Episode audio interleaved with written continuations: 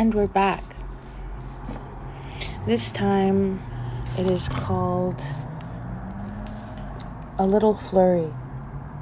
This life is being documented with recycled surfaces and oil paints with fingers and hands and courage and spirits. This life is being documented with every shedding and every song sung sadly in bathtubs this life is being documented in phones and poems and photographs from stolen cameras in sunshine and rain. This life is being documented in sheets and grime and laughter, in between the lines and late nights on wood, on walls. This life is being documented. No special scent, no sentiment, no rudiment. We don't forget that we are hovering some deep space, forgettable this life.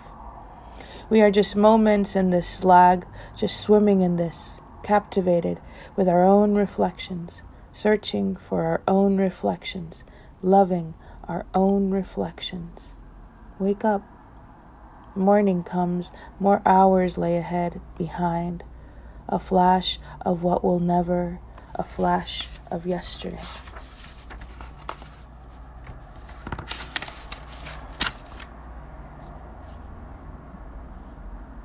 Paranoia at 2:14 a.m. The longing to have been there all along beside him, to belong on every mouth and every body, to belong inside every person he's ever been inside of. I was there, I tell myself. I've always been there. Don't dilute, don't sever. You are all that He has loved in others. He has seen you in their smiles, their legs, their hair. He has loved the clouds and you, have always been part of them. Don't forget your vastness, your glow. The sun, he said, that's what you remind me of. On more serious nights, he has called you the moon. On colder nights, he said you were lava. Every other day, he calls you his wife.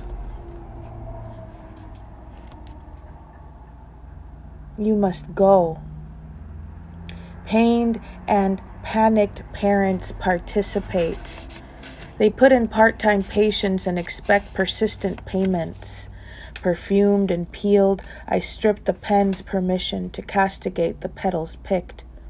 A pessimistic pitch whistled from your lips. You wrestle with the pity in the planets that you orbit. You plant and play and plea, incinerate your poison. Politely polished fingers inside polluted mouths.